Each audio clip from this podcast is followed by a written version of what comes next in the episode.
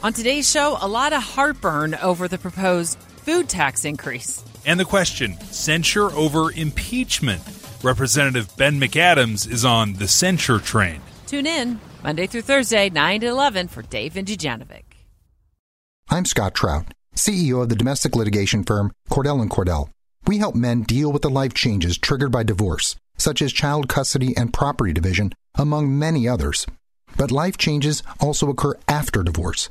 These changes can make parts of your existing court order irrelevant or harder to follow. If you feel a modification to your court orders might be necessary, talk to us at Cordell and Cordell.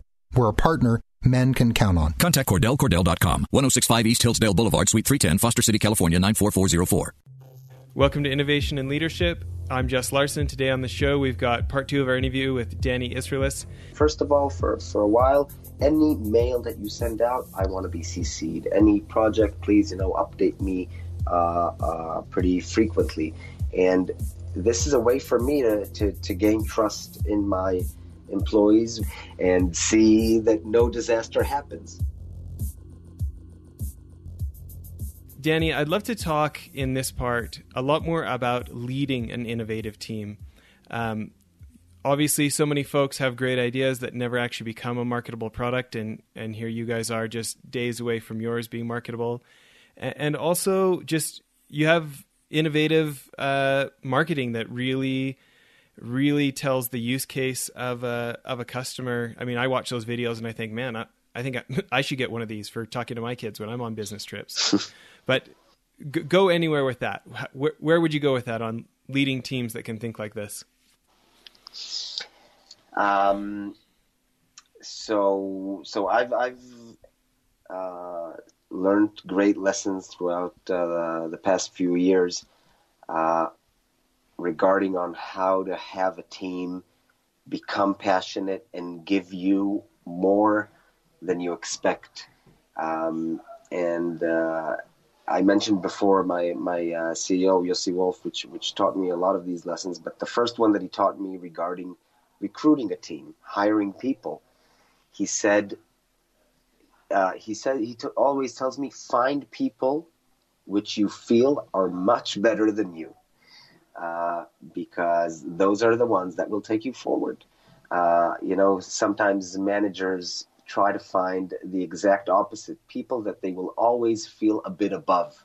And that is a that is a, a way to to I think kind of make your workspace first of all uh, disrespectful in a way and just not not a not a, a, a straightforward moving machine. And when you when you take people that you know all continuously uh, suggest great ideas and you just have to pick like uh, you know a la carte like a menu then it's it becomes much more fun and much more of a speedy process and and you get to, to really uh, new places uh, the second thing that i've learned throughout the years and uh, this is a sentence by my uh, by my uh, friend uh, Gal Goren, who's the CEO of uh, Timi China, our manufacturing company.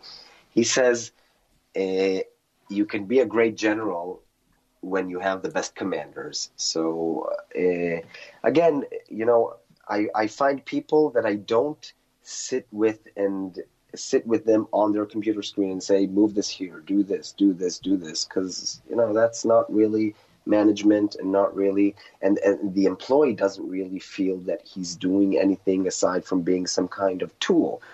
Uh, the the way to, to lead a team as, as as I see it and as we see it in our company is to give someone a goal and then you know if he starts saying but what should I do? I should do this you just say first of all go and try to deal with it do it as you think you should do it you know give give someone a, a, a mission and let him uh, run free.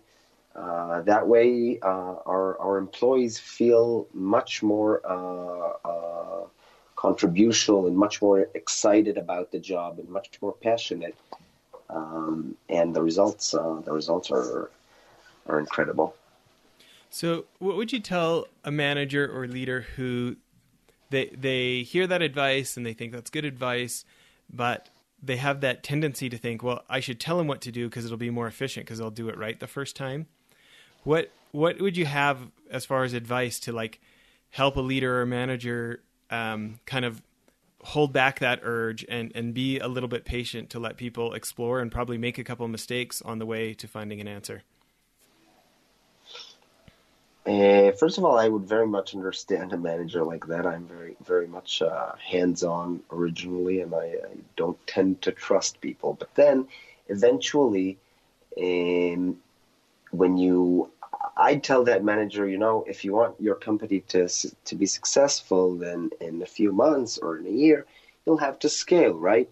And then when when you scale and you'll have more responsibilities and more regions you're working with and more employees you can't be everywhere all the time. You can't be fully involved in every process that works. If you don't build your roots properly, if you don't build your core team, your your core uh, employees and managers uh, as employees that can uh, uh manage projects and and uh, situations themselves, then you won't be able to grow you will be very much stuck as a, as a small company where you have to do everything. You're, you will never uh, become uh, something uh, big or more successful because you are uh, shrinking your abilities as a company. pretty pretty clear. Interesting.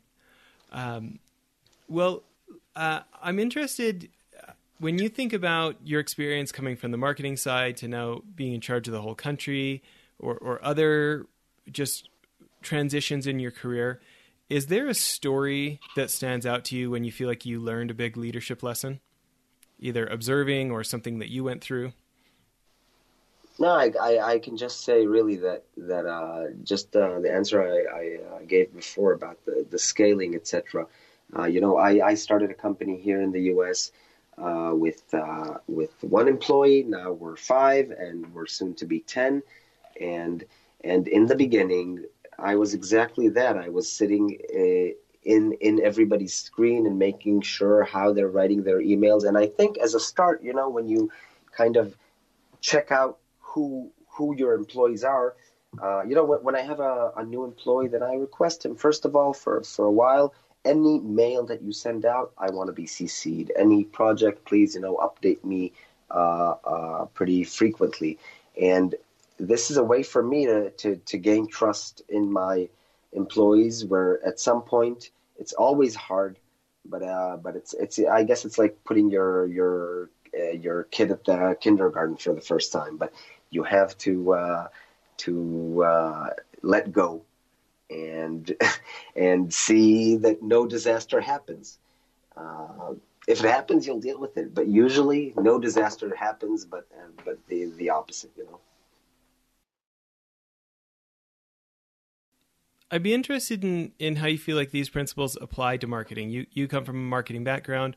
Obviously, uh, you know you look at the press page on your website. You guys are getting covered by Forbes and Bloomberg and Reuters and everybody. And um, I think I saw on your early adopters page, you've already got almost 24,000 people signed up to be on the early adopters. Um, something is going right about your marketing. Can you talk about what you think it is and how you help a team go deeper on whatever it is that you guys do? Uh, yes. First of all, um, I think we did something uh, pretty smart from from a pretty early stage we we were very much invested in clearing the messaging not to the world but to ourselves how do we describe this uh, we have we have what is considered to be a very complicated product uh, for for description. You know, if, if if somebody asks me for an elevator pitch, it's it's pretty hard. And we were just in the office, the marketing team, every two three days. You know, we would check upon each other. So, do you have an uh, elevator pitch? Do you have an elevator pitch? How's uh, how would I how would I call that? What does this? And, and we really went into depth on what every word means and what every word uh, feels like, and we we changed a lot throughout throughout uh, the time that we since the time that we started with that process, which was about a year or a year and a half ago, and we are constantly rechecking ourselves on that. At some point, I think we understood, uh, or or we we we captivated a, a way of telling the story of the product so it actually appeals to almost everybody where we, we've we've uh, um, um, how do you call it? We, we've we've uh, each each and every one of us on the team demonstrates Temi or tells about Temi while uh, using personal situations, personal uses uh, from our lives because it, it, it helps people relate very easily. You know, if I explain to someone how I use Temi to spend time with my nephews, the person on the other side automatically sees his nephews and understands why it's good for him. So, so this is a very long process of, of building the messaging uh, properly that I think we figured out well. The second thing that we did in all in all our marketing is because as I mentioned, we from from the beginning we understood that this is a product that is not the simplest to describe. So our marketing materials, and you you referenced our, our videos, uh, are are pretty uh, direct. So the first one we did was very very uh, visually explain what are all the uses of this device. The second movie that we did was okay, so you see it, it does all this. Now let's focus on what we think is the most interesting, uh, usable, exciting feature, and let us show you all the ways you can do it. So that's the the video moving video call video. So we we took uh, a woman and put her in a very very common life situation that pretty much anyone can relate to, and we showed all the different uses of Temi for her. So we are we're trying to be very very simple towards uh, the customer. This is the one where she checks in with her kids, and then she checks in mm-hmm. with her mm-hmm. work, and yep, yeah. So so That's... it's it's just one feature out of, of thousands you can do with Temi, but it is so so special and and uh, uh, usable uh, and still, when you explain it to people, you know, when you say, "Oh, you can be at two places at once, you can hop into your robot from just," not always they they get the the idea, the the story, the the ability in it. And so we said, "Hey, we think this is worth our while to, to you know to sit on this uh, uh, issue and explain uh, explain the hell out of it." So we did it and uh, we, we're getting uh, great uh, great responses for it of people you know saying this is exactly my life and I, I can exactly see myself using this for these uses and no that that's the one that got me you know I go to conferences in different countries and you know I'm away from I'm away from the family and um, you know, theoretically, you should be able to just call and FaceTime your kids, right? But mm-hmm. yeah, but I have teenagers, or I have, you know, I have kids who are off playing and and uh, it's actually not as easy as I would have thought sometimes to like get the kids. exactly. so the, the, idea of having that thing to drive around the house and go find my 10 year old and say, Hey, hey pal, how was school today? Uh, anyways, that one, that one hooked me. Um, well, hey, I think this is a great place to take just a quick break uh, to hear from our sponsor, and we'll be right back to hear from Danny. Okay, so Danny, we're back from our sponsor break here. Um, thinking about your own approach to leadership and and helping a team want to go through the process. You before our little sponsor break there, you were talking about going back over and over and making sure everyone had a personal story use case about the product. Um, you know, I think for many of us in business, we know why the product is good, and it seems like a lot of work to sit down and go through and do that specifically and have everybody have a personal story. Um, any thoughts about the discipline to to stick with it and to come back to it over and over and have people revisit and continue to refine instead of just call it good? um, we we don't see failure as an option, and so we constantly test ourselves. So as long as we feel that we have a way to go and we have even if it's two more steps ahead to, to move forward, then you know we'll put in the effort. And this is this this is the the team that we we built as well.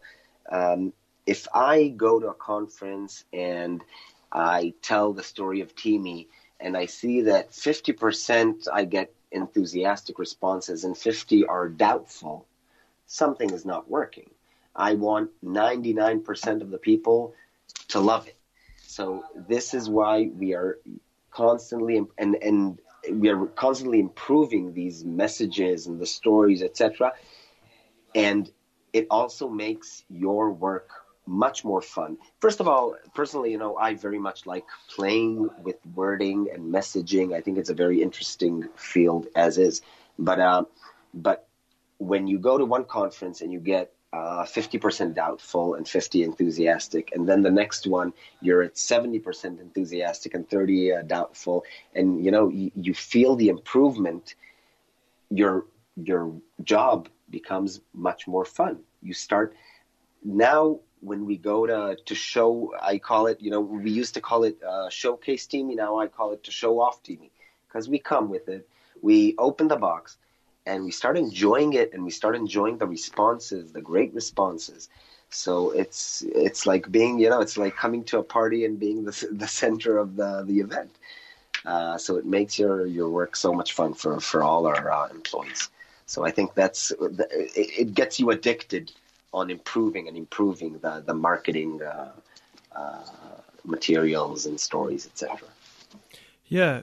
What about early on when when you have team members that are that are discouraged when when they get out there and test and the test doesn't go great um, how do you approach that as a leader or a manager of of helping them get past the the frustration or get past the uh, the downer and uh, and get the excitement back first of all i think uh, the atmosphere uh, is very non judgmental or, or or criticizing. We are all we all feel that we are in this project together, and uh, and so you know if something doesn't go well, it's not my employees. For sure, it's not his fault, and it's not his uh, down. It's all of us's problem, and the general approach is very, very accepting. So we we treat this this whole uh, uh, product or the process of it as a project that we are we we're having the chance to you know to to utilize uh, computer science and mechanics uh, so it, it's like kind of of a lab so so so testing or presenting and failing and then going back to the lab and improving it's just part of the process. It's no biggie. I mean, uh, once you know, once we're out with with the products for customers, obviously, uh, you can't allow yourself that uh, that range of of, of uh, trial and error. But as long as you are in the process of R and D, uh, that's the thing. That's the fun. Exactly like uh, you know when we were kids and we built RC cars so you build it, then you take it for a first ride, and then it malfunctions, or you break something, so you take it back to the to the to the house and repair it. Or I know I have a history, a long history of, of mechanics with motorcycles, etc. So half the time is you know breaking things and then repairing them and then improving, and every every it, it's a cycle of improvement. So it's it's part of our uh, joy of creation, I say. So. Um, you know, at Mylan, we've got the media half of the business and we've got the consulting half where we're we're helping folks with their leadership or innovation programs internally. And we have a lot of clients that maybe don't have environments of acceptance. You know, the company's been around a long time, they've only been there for a handful of years, right? And they're trying to change things. They're trying to make the environment more accepting. I mean, you you, you read about those top sports teams like a San Antonio Spurs or, you know, at Milan, we've got a bunch of former special ops guys. And these are definitely environments where we are a team together and they are accepting, like people feel safe there. If you had any advice for, for my clients that want to make their environment more safe, more accepting, what, what would you say? Um, first of all, I think it all starts from uh, from the head. You know, uh, if if the the head of the company uh, wants such an, an, an environment and assists in creating one, then all his employees will have to be aligned. Or uh, the, the only thing I think that an accept an accepting environment should not accept is a non-accepting person. So uh, you know, it's it's I I I'm, I'm also uh, from uh, from special operations uh, background and uh, worked in a very small and intense team and intense environment, and um, whoever didn't comply with the the atmosphere that we built in our small team just wasn't a part of the team. So this was part of the team build. We started uh, 30 people and we finished uh, after two two and a half years of a course. We finished 15 people and we were all aligned with the same uh, team culture. Uh, we wouldn't accept non-acceptance or someone who is non-assistive uh, or is uh, unreasonably critical. Um, yeah, so I think you know. I guess, yeah, it, I guess it's that boldness of the leader to just not accept it, huh? In in a company, completely. Yeah, yeah. You just have to fight for the culture that you want to have. I love it's it. A, it's it's a huge issue. Company cultures, and you know, it changes. It changes. Uh, all the employees' uh, experience, and it changes the face of a company. And uh, if I, I think it's something that every company leader should be very aware of and invest time and resources in building the culture he believes in. I love it. Well, maybe as a final question here, I'd love to hear any other. Um, you know, we've been lucky enough to have a lot of folks from different from different special operations units uh, over the years on the show.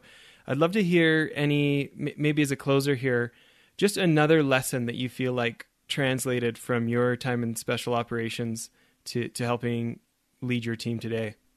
Mm, that's that's pretty simple. Uh, the the world of, of tech or startups is the world of the unknown, and it is exactly similar to special operations.